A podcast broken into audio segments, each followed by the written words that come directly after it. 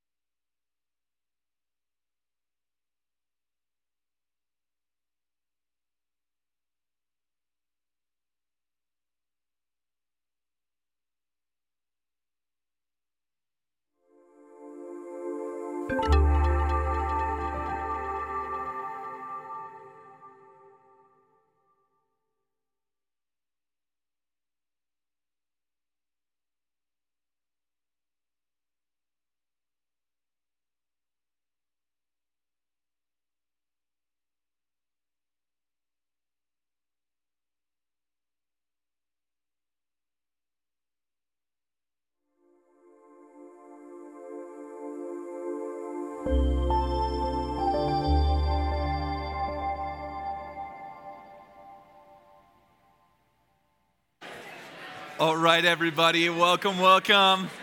Go ahead and grab your seats. It is so good to see you. Glad you made it.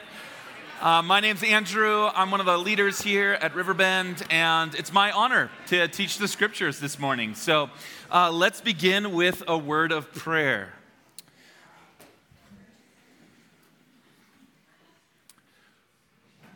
Father, we just want to say thank you for your kindness to us in sending Jesus. And just like it's been prayed and sung already today, we just we long for you. And right now we turn our affection towards you. And Lord, I just want to ask very uh, plainly that you would help any distraction or anything that might be keeping us from hearing your word. I pray that you would silence those things and that we would just get a true sense of who you are today. I pray that you would reveal your heart to us, and I pray that you would transform us. And Holy Spirit, as we often do, we just invite you to come again here, not because we don't think you're already here or already residing in us, but just because we need to be awakened to the glory of your presence. And so, would you come? In the name of Jesus, amen. Amen, amen. Amen. Okay, so before we get started with the teaching, I have a quick announcement. Uh, my kids have asked that I strongly urge you to pray for snow on Christmas. Uh, and I know they're not the only ones who want to see snow on Christmas.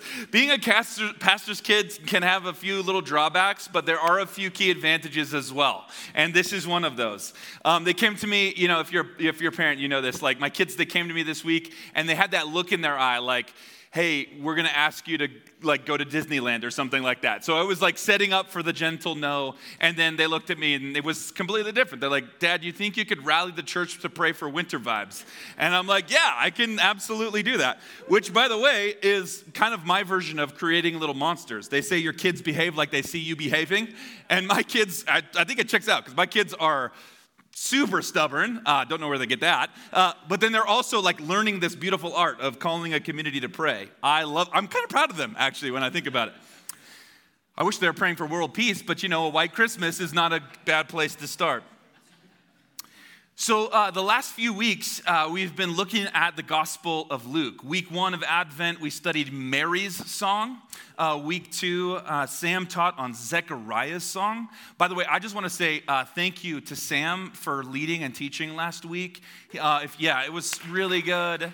Um, and if you were not here, Sam taught from his own life how he has experienced the peace of Jesus in unimaginable tragedy. And I know from personal experience how hard it is to, to get up in front of a people, a group of people that you love, uh, and and share vulnerably from the heart like that. But um, it meant a lot to me. He did that courageously, and I know it was a blessing to many of you. So if you see him, thank him because that takes a lot of courage and heart. Yeah, yeah. Amen.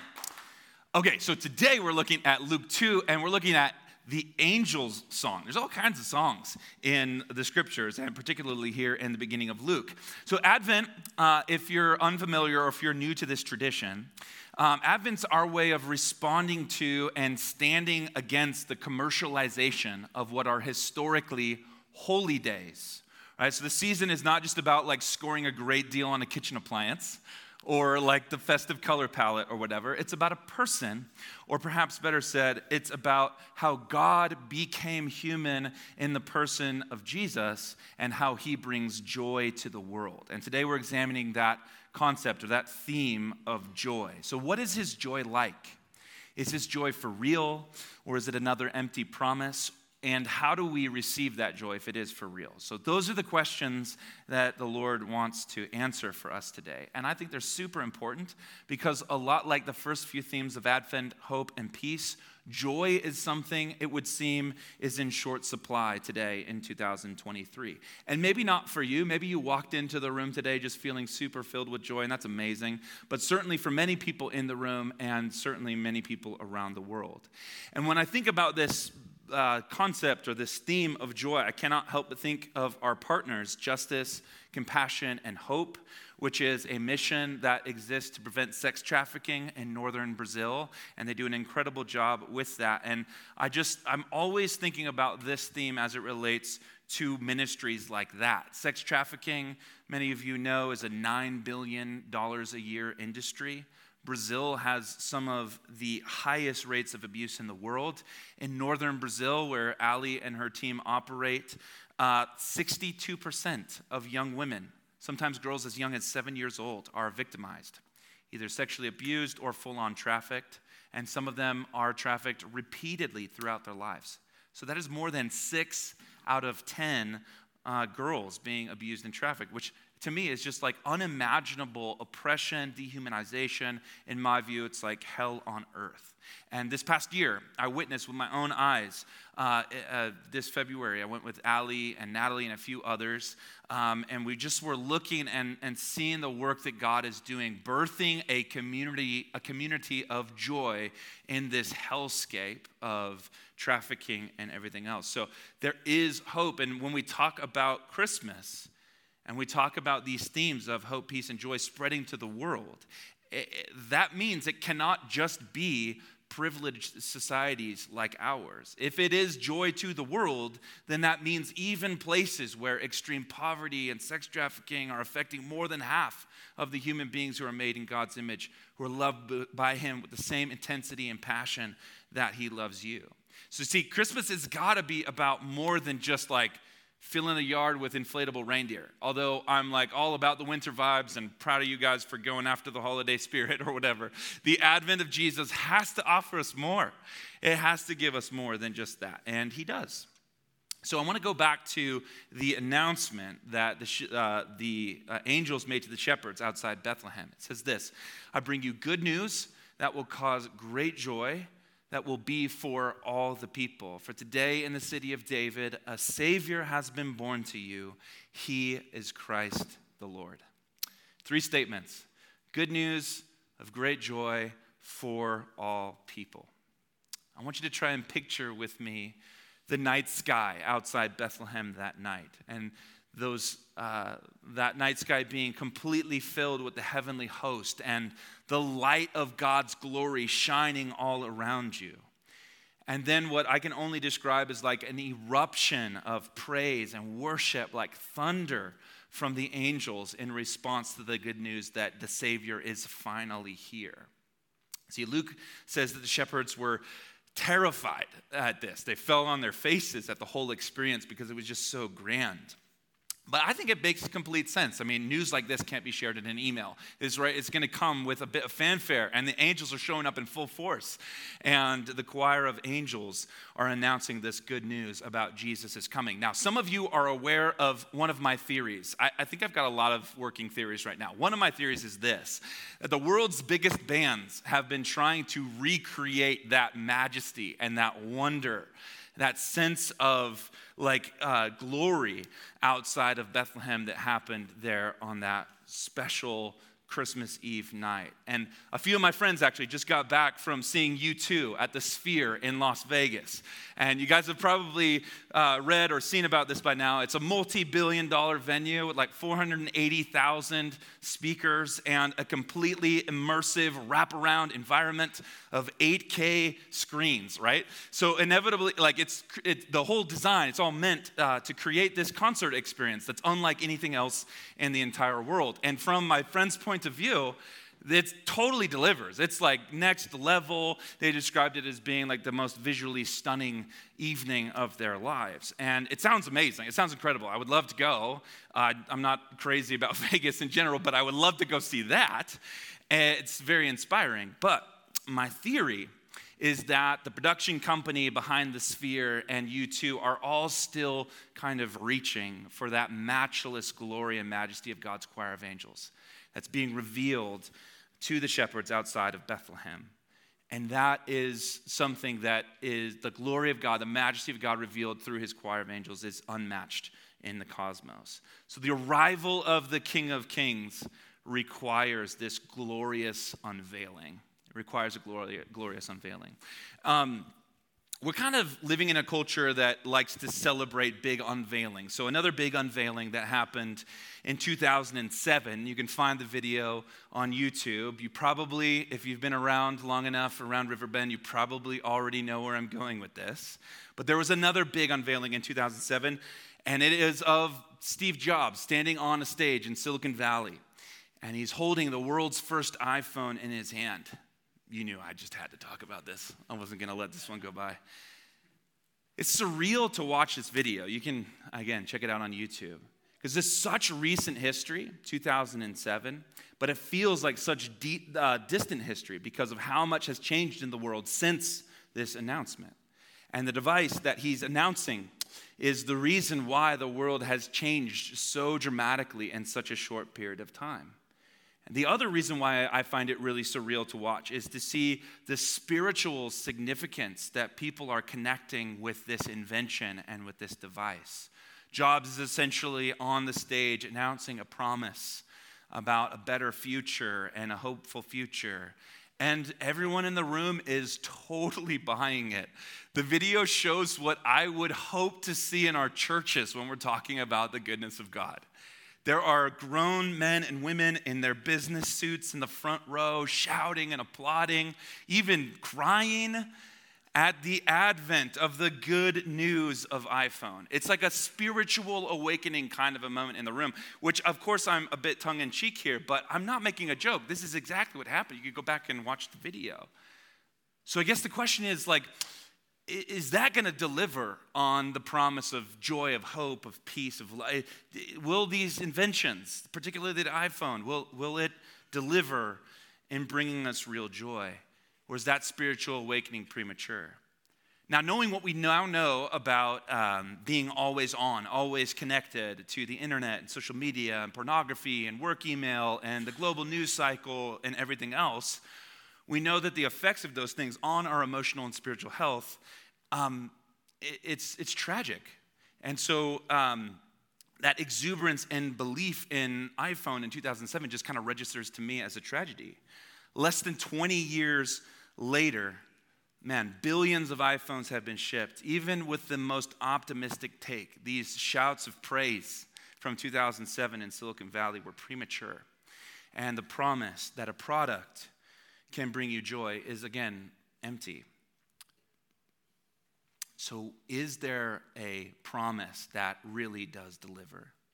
Speaking of U2 and Bono, um, I'm not off of him yet. Um, his song, I Still Haven't Found What I'm Looking For.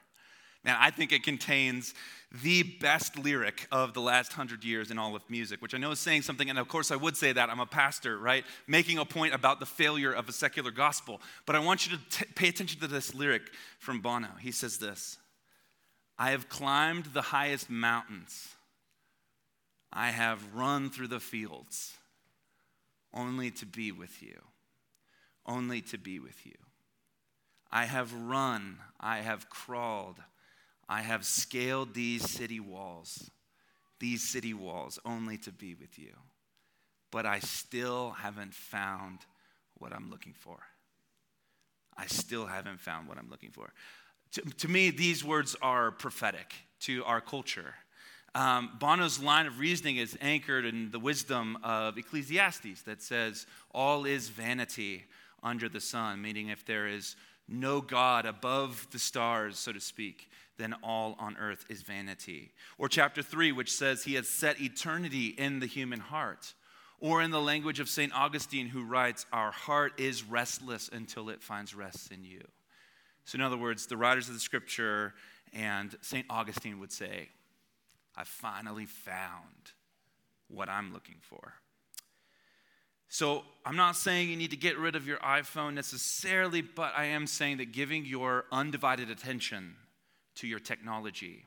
Or what I sometimes like to say, kind of ironically, is abiding in your iPhone and trusting in it to find joy in life is at best a lost cause. At worst, it's worshiping a false God and wreaking havoc on your interior life. So I want to compare that with what the angels are announcing with Jesus' birth. Great joy. What is this great joy all about? What, and, and is it possible for us to obtain? So, joy, of course, is a major motif throughout the uh, whole scripture. For example, on page one of the Bible, we're introduced to a God who speaks the universe into existence. At the end of six days, he says, that everything that he's made is all very good. And if you were with us during our series through the book of Genesis, you know that what we're supposed to understand here about the first two pages of Genesis is that God has meticulously arranged the natural world to bring order and beauty so that we could all enjoy it. We could enjoy, most importantly, God in all of it. And we know that because it's in the name. It's the Garden of Eden or the Garden of Delight. And it was all about God welcoming us in to enjoy his divine hospitality. And that's our origin story. Again, we covered this at length in our Genesis series. But here in Bend, I think it's very easy to connect the dots there to see just how beautiful of a place that we live is it's incredible the beauty that god has in mind the joy that we're meant to derive from that beauty is self-evident all you need to do is spend a moment at Sparks Lake or at Tumalo Falls or listen to an amazing piece of music or eat a gourmet meal, and you will discover that the natural beauty around us is over the top by design. And that means that there is beauty where there doesn't have to be beauty. This is something that tells us something really remarkable about who our God is. There's beauty where there doesn't have to be beauty. And therefore, from a biblical perspective, that means that God's superlative. He's, he's, he's uh, an artist who makes incredible stuff for us to enjoy, to experience joy. And in the same breath, we are living outside of that place called Eden. And the world has been corrupted by rebellion and sin and the kingdom of darkness. And so now we're living in contested space where there is sex trafficking and extreme poverty and war and tech addiction and many other evil things. So now, in order for us to have true joy, things need to be made right. And that's kind of the primary work of God in the scriptures. It's what we call redemption. It's Him taking things that have been distorted and broken and making them right all over again. This is God's work in the world. And so, for us to have joy in the present, in this contested space, we can actually still experience joy. And it's amazing to me that, that even with the evil and even with everything that we experience in life, some of what Sam talked with you about last week, some of what you are currently going through. I know that for, for me and my family right now, we're going through another season of deep gr- loss and grief um, in our family. It's, it's tragic. And yet, there is possibility for you and I to experience real joy. For example, I want to give you an example of this kind of true joy. This is a picture of a young woman in northern Brazil. Uh, her name is Marina, and you can kind of see it in her face here. You can see not just a smile, but deep into her eyes, you can see actually joy there. You also see on the right hand side, you see my friend Allie giving her the biggest of hugs. And you can see joy in her face she is a victim of sex trafficking and she's still living in the developing world. Most of her conditions haven't changed. She's still living without modern conveniences. She has virtually nothing to her name, not even a decent pair of shoes. So, how is it possible that someone like that can have joy? Well, I think at least part of the answer is that my friend Allie from Justice, Compassion, and Hope came to her in the name of Jesus and gave her an opportunity to work not just kind of receive a handout, but actually an opportunity to work. And so now, instead of being forced to sell herself into the trade, she now has a legitimate form of income. It's very small, but it's a legitimate form of income uh, where she can now support herself. So her standard of living is still well beneath what any of us would consider to be a reasonable standard of living, but she has joy not because God's redemption is complete, but because God's redemption has begun, and she believes that full redemption is on the way. And this is how we have joy in the present. It is not that we trust or believe that God's fullness has come, but that it is on its way. And I think we need this perspective. And this is exactly how the Old Testament describes joy, not in the completed sense of God's redemption, but in his promise to redeem and the tastes of it that we experience in the present. For example, uh, Psalm 28, verse 7 says this The Lord is my strength and my shield. I trust in him with all of my heart. He helps me, and my heart is filled with joy. And I burst out in songs of thanksgiving. The author of this psalm is King David, who got his start as a shepherd outside Bethlehem. And now the city is known as the city of David for reasons we talked about two weeks ago. But when he wrote this song, he had a long list of enemies who wanted to kill him. But his attitude is that the Lord is with me. The Lord is my protector. The Lord is helping me. And as I trust in him, he fills my heart with joy couple pages to the right, Psalm 105, it's a song of remembrance when Israel had been delivered from Egypt. And now they're just hanging out in the desert, basically. And here's what one of the poet songwriters of Israel has to say the, uh, He brought his people out, meaning out of slavery, with rejoicing, his chosen ones with shouts of praise. So the salvation of God in an evil moment brings shouts of joy. So when we see God at work, that fills our heart with joy because you can see that God's redemption is on the horizon. See, joy is an act of faith in uh, what God has promised to do. Later in the Old Testament, just one more Old Testament reference. Um, this is another historic low point in the story of God. And um, this is what the scripture has to say. Um, Israel had been unfaithful to God, and so they were hauled out into exile. And Isaiah the prophet tells of a better time to come. In verse chapter 51, verse 11, it says this Those the Lord has rescued will return. They will enter Zion with singing. Everlasting joy will crown their heads. Gladness and joy will overtake them, and sorrow and sighing will flee away. I love that word picture of everlasting joy crowning the heads of those who trust in God and sorrow having to flee at the advent of God's redemption. So there is a promise of better days ahead. And that is what we are clinging to. And in the words of Mary, treasuring deep within our hearts. Treasuring deeply within our hearts. Notice that sing, joy and singing are connected, inseparable often in, in the scriptures, which I love. So here's where we've been so far when it comes to joy joy is an attitude, meaning it's a disposition that we uh, have in our hearts. It's the enjoyment of the good that we get uh, with, with God and the stuff that He's made. So you can have joy in very simple things, things like a good book or good music or your relationships or a fun party or beautiful landscape and like a bunch of other things that you just plainly enjoy. And because we are made in the image of God with eternity in our hearts, joy becomes more full when we connect it back to our relationship with our Creator. But also, according to the scriptures we've, that we've been reading, it's not just an attitude. Joy is also a choice that's made by faith in the promise of God, a, a, uh, a choice made by faith in the promise of God. In the words of Tim Mackie, he, he, he says this Joy is an attitude that God's people adopt not because of happy circumstances, but because of their hope in God's love and promise.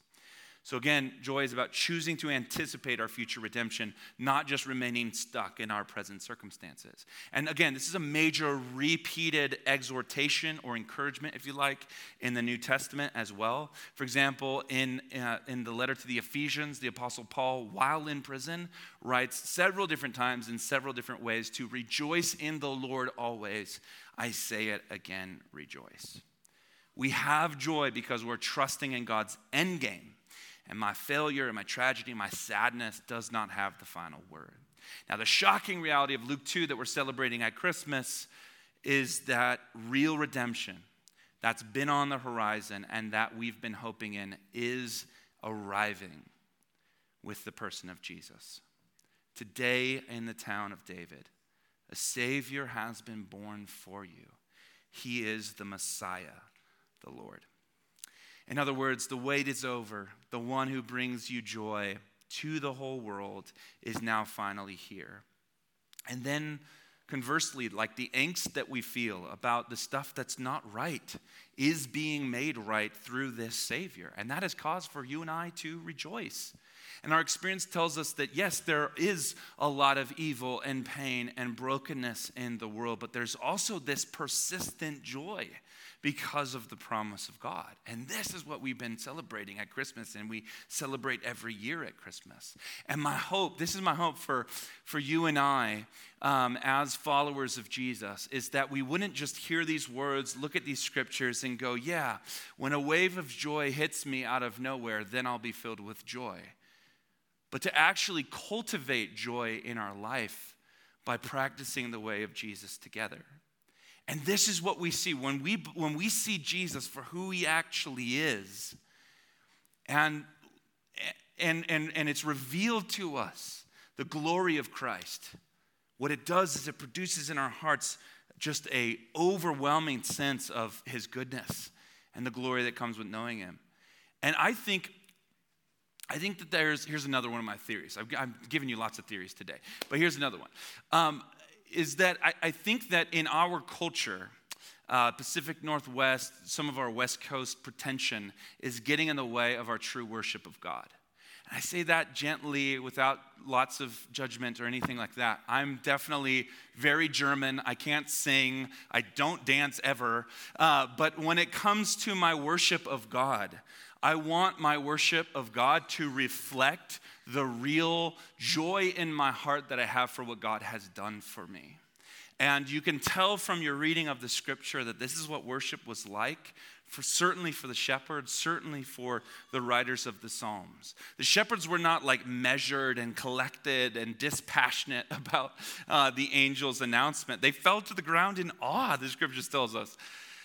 And then when they regained their composure, they left their sheep, they left their livelihoods to be stolen or ravaged by predators so that they could get their eyes on the king of the world. So if Jesus is who the angels say he is, then he's worthy of all of our attention and all of our devotion. And I think that that needs to work its way out into our worship and our praise. Extravagant worship and praise. All you have to do is go to Latin America, go down to Brazil. Ali would be happy to take you. And you can see what real, like, ex- extravagant worship looks like in Latin cultures. Come on, I love that. So, not only is Jesus bring joy, he's also a person of joy and we can follow his example. Look at Luke 10. It says, At the time, Jesus was full of joy through the Holy Spirit. So he's, uh, he's, he's uh, brings joy to us, but he's also an example of joy for us to follow. Um, we want to be that kind of person too. So he redeems, he's a person of joy, example to follow, and finally he gives us a pattern uh, so that we can actually practice joy ourselves. So, again, let me state this very clearly because I think sometimes when it comes to things that we've categorized as emotions, that we just kind of expect emotions to, to come or to hit us like a wave. And some of that is true. Sometimes you just feel joy. But also, it's not just an attitude, it is a virtue that we cultivate. It is a virtue that we cultivate. And Jesus shows us how to do this through practice. And, and, there's many different places you can find this throughout Scripture. Um, but my favorite example of how we learn to cultivate a virtue of joy is um, by Jesus uh, in his teaching in the upper room discourse right before he was arrested. And, and, taken to the cross. He taught his disciples one last time. It's an amazing teaching from Jesus in John chapter 13 through 17. And in that teaching, he shares with them the metaphor of the vine and the branches. And uh, you've, you've heard this uh, many times before, especially if you've been coming here to Riverbend. But I want to read it for you one more time. It says this I am the vine, and you are the branches. And if you remain in me, and I in you, then you will bear much fruit. Apart from me, you can do nothing. Now, I'm on the record saying that I think this is the most basic, fundamental secret for you enjoying God's presence and cultivating that attitude of joy is learning to abide with Him. Abiding is learning to be present and connected with Him moment by moment in every area of your life, in every day of your life. Um, scholars tell us that uh, when Jesus used the metaphor of the vine and the branches, was probably intentional in this way because a healthy vine. Uh, you can't really tell where the branch ends and the vine begins. They're so interconnected and intertwined that it's impossible to separate them and to tell where they depart. And so I think that's exactly what God is saying about us. He wants us to be so connected with Him that it would be in, inseparable, indistinguishable where He ends and you begin. And then a few verses later, he continues. He says, As the Father's loved me, so I have loved you. Now remain in my love. It's the same verb, same idea. Remain in my love. And if you keep my commands, you will remain in my love, just as I've kept my Father's commands and remain in his love. So, uh, love and obedience are the foundation of this relationship that you have with God. Fidelity to God is how you answer God's love to you and love him back. That's a sermon for another time. But when we receive his love and we're faithful to his commands, then here's the promise. Here's what comes right after that. This is what we've been kind of leading up to. I have told you this so that my joy may be in you and that your joy may be complete. So let's compare that with the temptation that we have to abide in our iPhones or our technology. When you abide in your tech, what you produce, the fruit that you grow, is anxiety. It's comparison. It's busyness. It's lust. It's many other things like that. But when you abide in Jesus and his words abide in you, your joy will be made complete. That's the promise. Now, we like to press into these promises because um, it's easy for us to let these words go in one ear and out the other. But a promise is not, it's not a promise, by the way, that I'm making to you. It's a promise that God has made to you. And so, therefore, if he's, if he's made a promise, then we can count on him to fulfill that promise. And here at Riverbend, we're just all about living into what God has said is possible for us. We don't want to leave anything on the table that he says is yours or mine because we shy back from it. So we want to lean into his promise. And I'm going to show you, we're going to actually close today um, by, by practicing what we're talking about here and actually cultivating joy in our hearts together. Um, but I want to just share with you very quickly something that you can do every single day in order to cultivate this kind of virtue in your life. So it's the attitude that you sometimes get. Your attitude kind of ebbs and flows. That's just kind of how it, how it happens. But then there's a virtue that you can cultivate. I want to give you a few really simple, basic steps for how you can do that. Okay? So here's how you cultivate joy. Number one, give thanks. Give thanks. Choosing to thank God in whatever season of life that you're in, this is an exercise that grows your faith. I have already mentioned that Paul gave thanks to God while in prison. And this is not to take away from anything that you're going through. And I know some of the stories here in the room and how tragic they are, and what you're experiencing is excruciating. It is possible to choose instead to direct your mind to give thanks to God, like Paul does. Uh, another example of this is profound in the scriptures for me is Hebrews chapter 10, 24. It says that the early Christians, check this, joyfully accepted the plundering of their property. That's not figurative. That's, that's what actually happened. The Romans came through, seized their property and their food, left them, their harvest, left them with the leftovers. And the author of Hebrews says that they joyfully accepted the plundering of their property. Now, I'm pretty sure, I don't know, but I'm pretty sure that's not one of the verses that your grandmother crocheted and hang, hung on the dining room uh, in, of her house growing up. Because America's more of a like they ate together with glad and sincere hearts kind of society, which is fine. But but but it's also a shame when we don't read the entire, the whole counsel of God's word and, and consider this. Because if you finish that passage, you'll see how and why the early Christians were, were possessed the power to be persecuted with joyful hearts because they were convinced, we're told, that they were inheriting a more enduring possession of eternal glory. That's what's coming. And so they were willing to be persecuted and accept unfair treatment, the plundering of their property, because they had this enduring hope of an eternal, glorious inheritance that's coming. And you can possess that assurance too, but it's predicated on your daily choice to be thankful to God. So we've talked about this as a posture and an attitude. Now we're also talking about it as a practice. Your attitude's going to ebb and flow, but it practices your conscious choice to cultivate joy with your actions. There's a difference, and we can lean into it. So here's the action. The action is this very, very basic, but every morning before you reach for your iPhone, just leave it in the drawer for at least 10 or more minutes.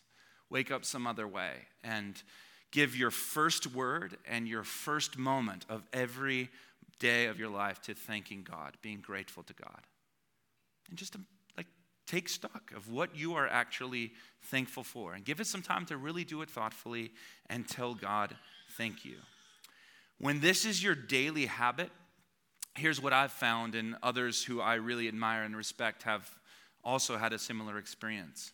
When your daily habit is to give your first word and your first breath and your first moment of your day to giving thanks to God, you begin to naturally resist the temptation to be discontent with the life that you do have, and or the, excuse me, the life that you don't have, and then you can receive as gift the life that you do.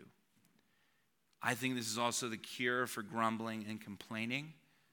And it's the beginning of experiencing joy. Whatever season you're in, is choosing to be grateful to God. And number two, that's number one, give thanks. Number two, draw near to God in prayer. I told you it was going to be simple. It's really simple.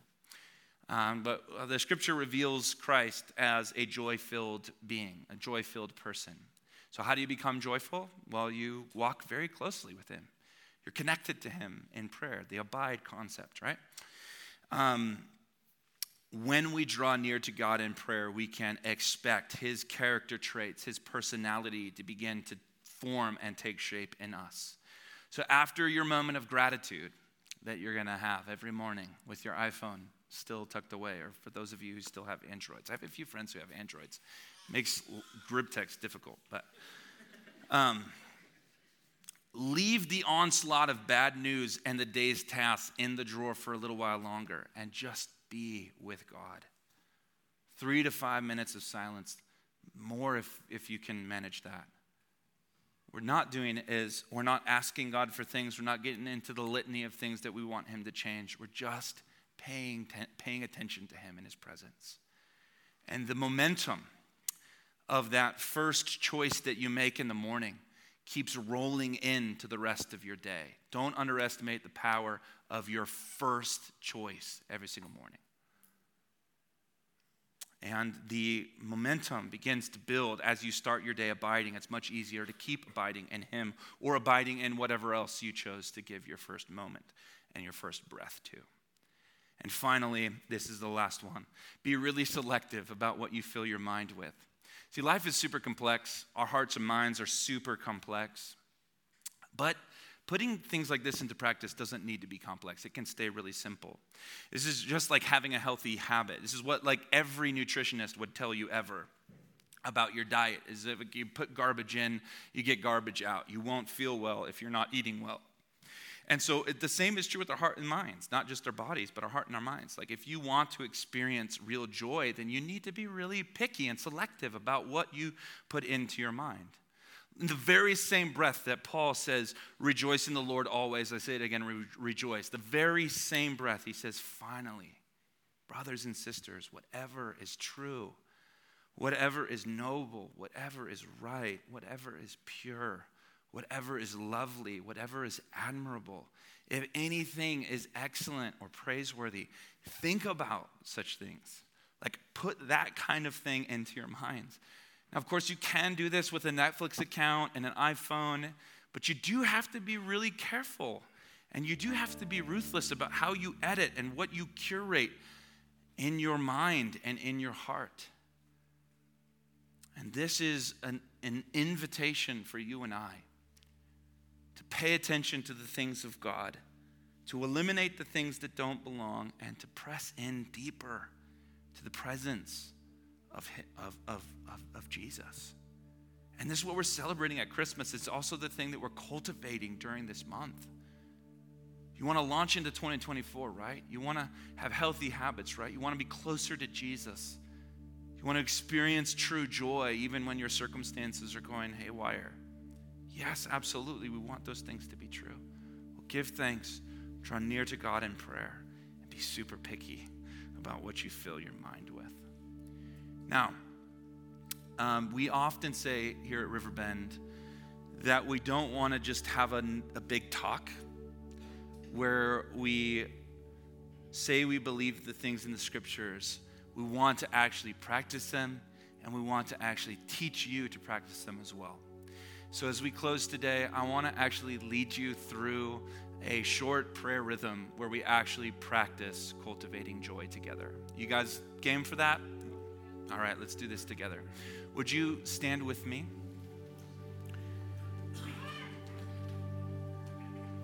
And let's take in a nice deep breath and exhale. Inhale one more time. and exhale. And now we just pray, Holy Spirit, would you come?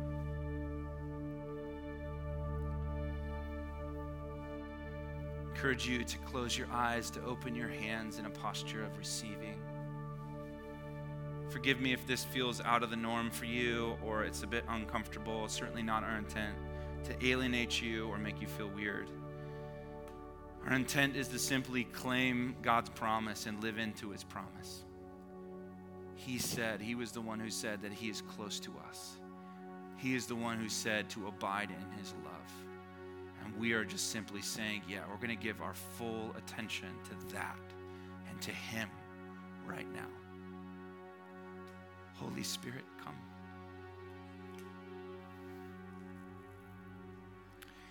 And now, what I want to encourage you to do is just to redirect your mind. Pay attention, first of all, to what's just coming up. What did you walk into here, into this room today with?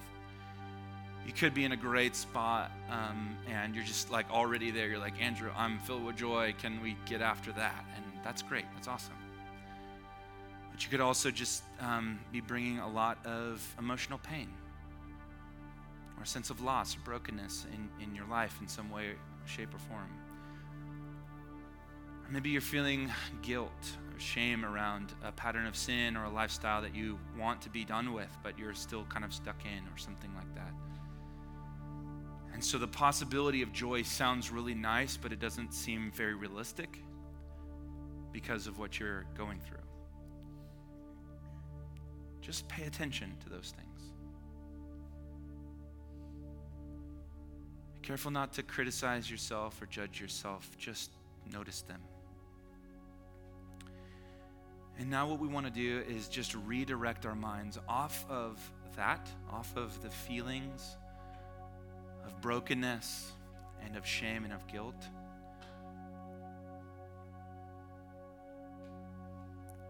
and certainly not to just sweep them under the rug or pretend like they're not there, but to consciously turn our attention and turn our minds back to God.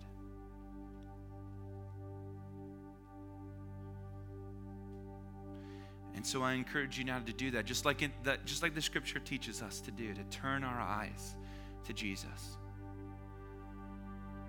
For some of you, it might be really helpful to just imagine picture in your mind's eye what you think the throne room of God is like, and just imagine yourself coming to the Lord.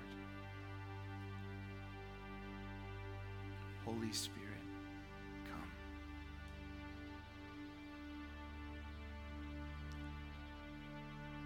And notice what begins to shift in your heart as you move from off of those worries, those thoughts, those feelings that you walked in here with and as you turn your gaze and your attention to the Lord Jesus.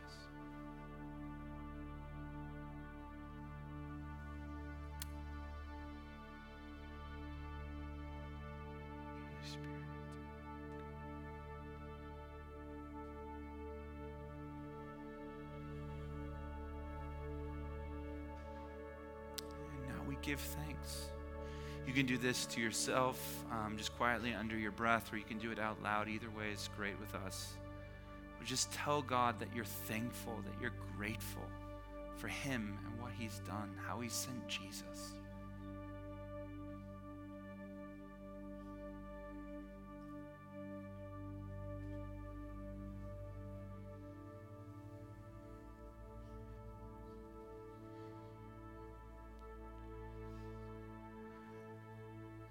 For some of you, I know it can be difficult to have a few moments of quiet next to people you barely know or something like that. It feels a bit uncomfortable. And that's okay. Maybe just return to your breathing deeply in and out and turn your attention back to God and give thanks.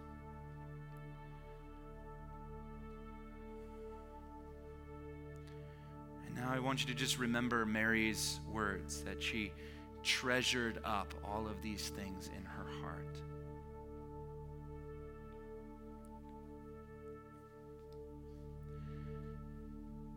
And that's what we want to do right now.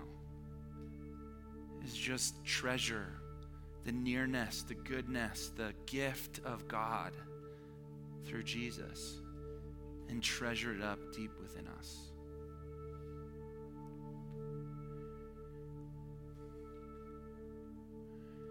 You know, one of the symptoms of touching an object, a, a device, our phones, over a thousand times a day, it, it, we create this unhealthy attachment, this un, unhealthy connection to that technology.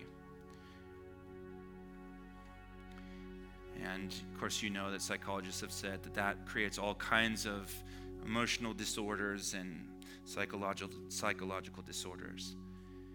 And this exercise is essentially going against the grain of that and actually saying, you know what, my phone, I can live without my phone. I can live without it being uh, always on. But I can't live without the presence of God. I need Him.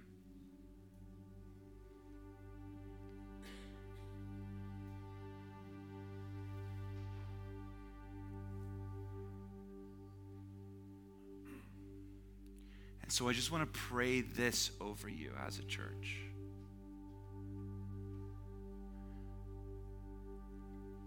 God, you're the one who said that you have rushed to earth. You have come to earth. You have met us through Jesus. And you have said that we can be constantly connected to your spirit.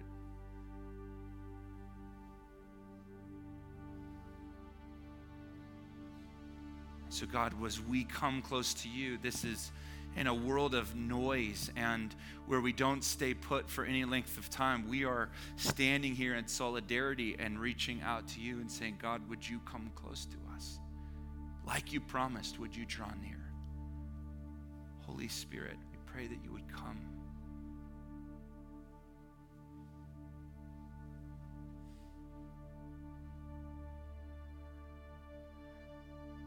Encourage you to just pay attention to what's changing in your spirit and in your heart as you do this.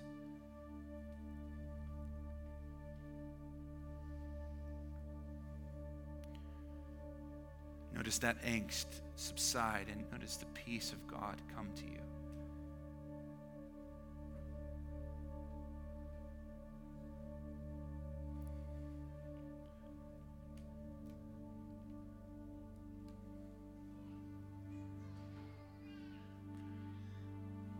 As you continue to direct your mind to him, notice also just his, his joy coming to you as well.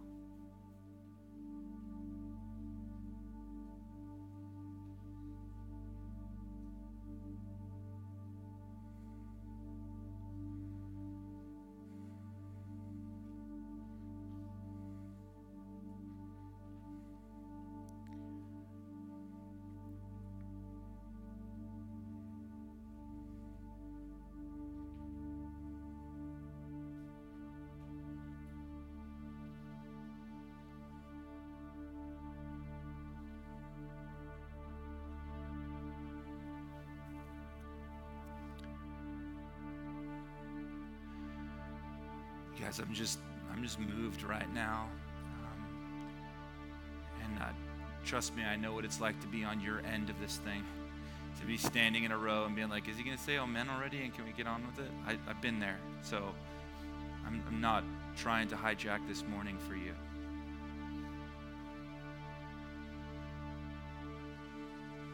But I just am sensing that that even there, even today, there's like a few of us who are, maybe a little bit, uh, res- we're resisting a bit.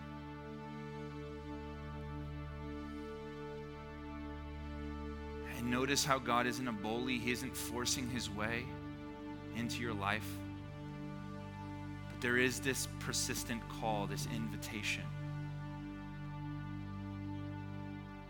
to respond to His love, to answer His love, to cry back out to Him as He has reached out to us. And so I just want to encourage you if if you're kind of on, on the fence about the sentimentality or the emotionality of this experience, I just want to pastor you through that and say it's okay to have questions. It's okay to, to feel the mystery and the abstract. And it's also okay to say, yeah, there's a lot I maybe don't understand about the glory of God's presence, but I want everything that I can possibly take from Him. I want to receive everything that I can possibly receive from Him.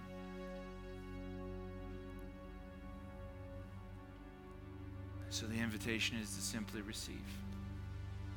Say, Yes, I want you, Lord. Would you come close to me? So